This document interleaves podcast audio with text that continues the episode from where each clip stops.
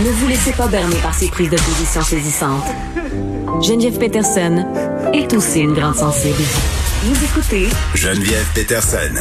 La mère de Jean-René Junior Olivier veut porter plainte pour racisme systémique au sein de la Commission des droits de la personne. Une autre plainte aussi en déontologie policière sera vraisemblablement logée.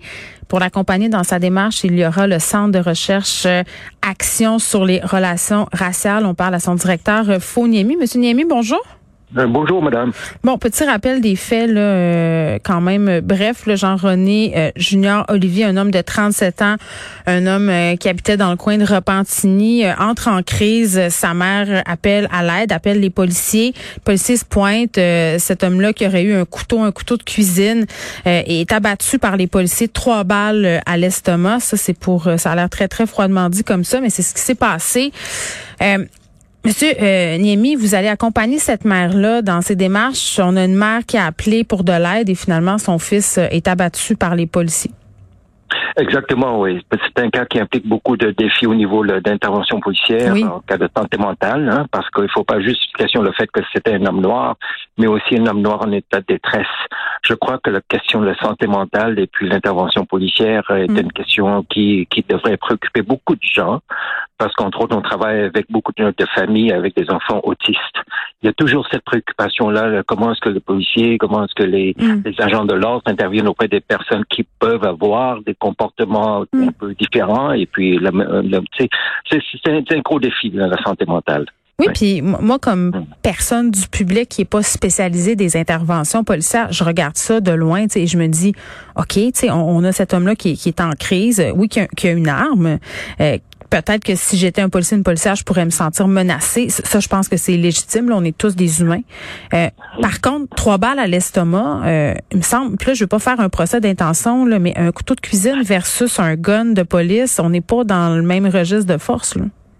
Ben, on a tout, on n'a pas toute l'information et c'est ça, qui, je crois que c'est dérange aussi la famille parce que ça fait presque deux mois puis la famille n'a pas d'informations. Elle savait même pas combien de voitures policières étaient là exactement. Mm. Il y a combien de personnes. Est-ce qu'il y avait des tasers dans ces voitures policières qui auraient pu être utilisées?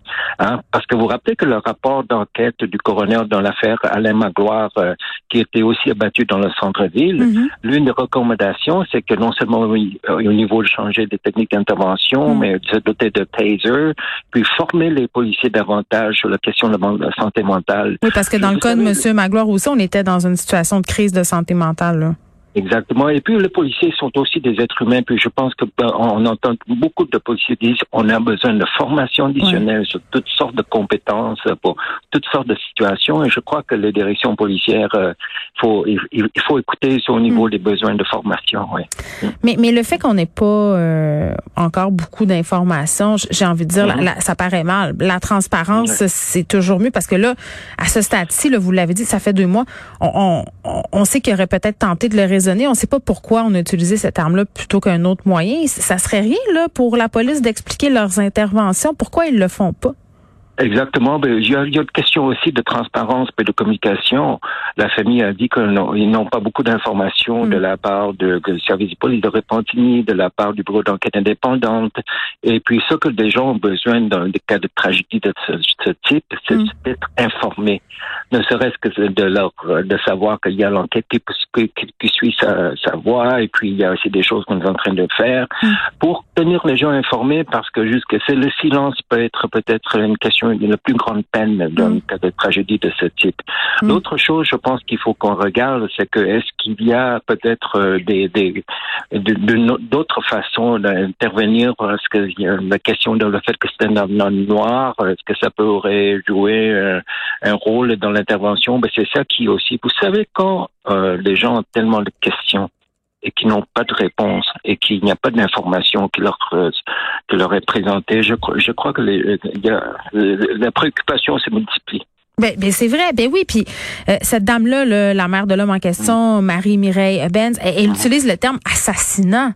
C'est un terme très très fort là très très fort. Et d'ailleurs, elle a parlé d'hier du fait que suite euh, de, l'incident fatal, la mairesse de Rampantini l'a appelé pour lui dire, écoutez, je, mm. semble qu'elle était en vacances, quelque chose comme ça. Puis quand je serai de retour, je vais vous inviter à aller prendre un café. Euh, et puis après ça, il n'y a aucune nouvelle depuis le, le mi-août, euh, depuis, depuis le fin août de la part de l'administration municipale.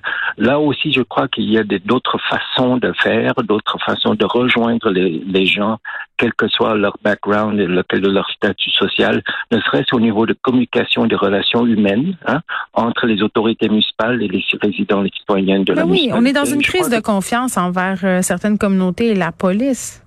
Exactement. Je crois que c'est ce genre de choses qu'on voudrait que voir, qu'on doit changer parce que ça mm. pourrait. Il faut communiquer, il faut rebâtir la confiance et il faut maintenir aussi la confiance. Et la confiance est bâtie avec entre autres la transparence, au moins la franchise. Euh, si on n'a pas ben, on en revient toujours à ça. On, revient toujours à, la transparence, euh, Monsieur mm-hmm. Là, je, vous allez accompagner cette mère-là dans le processus de plainte. Ça va être quoi votre rôle? Ça va être quoi le rôle du centre de recherche ben, on, on, va on, va lui expliquer comment ça marche le processus de plainte, qu'est-ce que ça prend pour déposer une plainte de déontologie policière. Euh, Parce que le BEI aussi va faire enquête. Exactement, oui. Et je crois que d'abord la famille a besoin de l'information sur comment ça marche, mm. c'est le mécanisme, ses recours, c'est un rôle d'information et puis d'un rôle d'accompagnement s'ils ont besoin d'aller là pour déposer des plaintes, ça, on peut les aider à remplir les formulaires, tout ça. Et puis mm. qu'est-ce que qu'est-ce c'est quoi le rôle du, commissaire de la déontologie policière, mm. par exemple? Parce que, vous savez, le, monde ordinaire, quand, quand, les gens font face à toutes sortes de recours, ils se perdent là-dedans. C'est pas ben, c'est décourageant. Ben oui, c'est décourageant. C'est très, c'est très frustrant. Il y a beaucoup de gens qui ne savent pas c'est quoi la distinction entre le commissaire de la déontologie policière et le bureau des enquêtes indépendantes. Mm. Hein, le monde ordinaire, ouais. Ben, ben puis même euh, pour les gens qui s'intéressent un temps soit peu à ces questions-là, là, une plainte pour racisme systémique. Euh, c'est un concept qui divise, même au niveau du gouvernement Legault. On veut pas admettre qu'il y a du racisme systémique. Euh, là, on, on loge une plainte auprès de la Commission des droits de la personne à, cet effet-là, une plainte de racisme systémique. Euh, ça doit être quand même difficile à prouver. Là, on s'entend même pas sur le concept. Comme mais voilà, c'est pour ça que c'est un défi. Mais vous savez, euh, quand on fait face à des défis, euh, ou bien on se lave les mains, les mains, ou on vient essayer de trouver, aller de l'avant pour trouver des solutions. Puis dans ce cas-ci, je crois que la moindre chose euh, qu'on puisse faire, c'est de mm. fournir de l'information à la famille et inviter aussi ces organismes publics, la Commission des droits, la Commission à la déontologie policière, mm. au moins de les informer de leurs droits et des recours et comment ça marche tout le système, parce que vous savez, l'accès de justice, c'est toujours un défi pour le monde ordinaire. Mais la justice, c'est un sport de riches, Monsieur Niemi. Exactement. Surtout dans le cas impliquant la santé mentale. Ben oui, vous, vous avez raison, mais advenant le fait que la plainte soit retenue là, à la commission des droits, est-ce qu'il y a des conséquences? Parce que même si la commission des droits donne une tape ses doigts au SPVR, ça changera pas grand-chose dans leur vie, là. Mais au moins, je, comme, comme je dis tantôt, au moins si la plainte est acceptée, si l'enquête est déclenchée, au moins il y a l'enquête, il y aura l'accès à l'information mm. et ça, ça pourrait être utile pour la famille parce que pour l'instant, la famille n'a aucune information de ce qui se passe ou de ce qui s'est passé, à hmm. part de ce qu'ils ont les, gens ont vu ou entendu. C'est ça la frustration. La ville de Repenser qui promet des changements depuis plusieurs années, euh, dit mhm. avoir voulu recruter des euh, personnes issues des minorités là, pour ses forces de police. Pour la première fois là, que le SPVR se fait critiquer pour des incidents de profilage euh, racial. Il y a plusieurs plaintes là, pour des interventions qui sont jugées injustes. D'ailleurs, ça a fait la manchette pas plus tard que la semaine passée. Là, il y a des journalistes qui se sont penchés là-dessus. Mhm. Euh, qu'est-ce qui se passe à Repentigny? Euh, avez-vous un début d'explication, M. Niemi? Il y a une étude qui a été faite, commandée par le service de police de Repentigny, réalisée par trois chercheurs indépendants des universités locales de, Montréal, qui démontre que les Noirs euh, ont deux euh, fois et demi ou trois fois plus de chances d'être mm. interpellés à la police à Repentigny pour toutes sortes de raisons, entre autres des préjugés, des biens conscients, inconscients. C'est une étude commandée le, par le service donc ça, je pense qu'on part avec ce fait, mm. on part avec ce constat-là qui, je crois que dit, qui dit tout. Donc euh, c'est pas des, des, perceptions, des allégations qu'on lance à gauche à droite. Là, ce sont des chercheurs chevronnés et crédibles qui ont. C'est bien, c'est bien de, de, le souligner parce que encore euh, des gens en doutent quand on dit racisme systémique. Euh, je mm. comprends qu'il y a des personnes qui se sentent attaquées. C'est comme si on disait aux gens vous êtes des racistes, alors que c'est pas du tout ça que ça veut dire. Euh, les chiffres parlent d'eux-mêmes là, dans les 20 dernières années, euh, 8,63% des personnes tuées par les forces de l'ordre étaient des personnes noires au, Québec. Euh, c'est 2,9% de la population seulement. Ils sont représentés en grand nombre. Ils sont représentés en grand nombre là, puis aussi euh, au sein des enfants de la DPJ. Exactement. Il y a toujours cette représentation disproportionnelle des personnes noires parmi ces, ce qu'on appelle ces, ces, groupes de personnes qui vivent dans le système. Donc nous, là, il faut qu'on fasse attention, il faut qu'on vienne avec les faits, avec le plus d'informations possible. Il faut éviter des accusations lancées à gauche, à droite, et puis regarder un peu le système, les politiques, les procédures, comment ça fonctionne, comment ça marche, et puis surtout, est-ce qu'il y a une application différentielle des lois, des politiques? Mm. Mais sentez-vous qu'il y a un changement?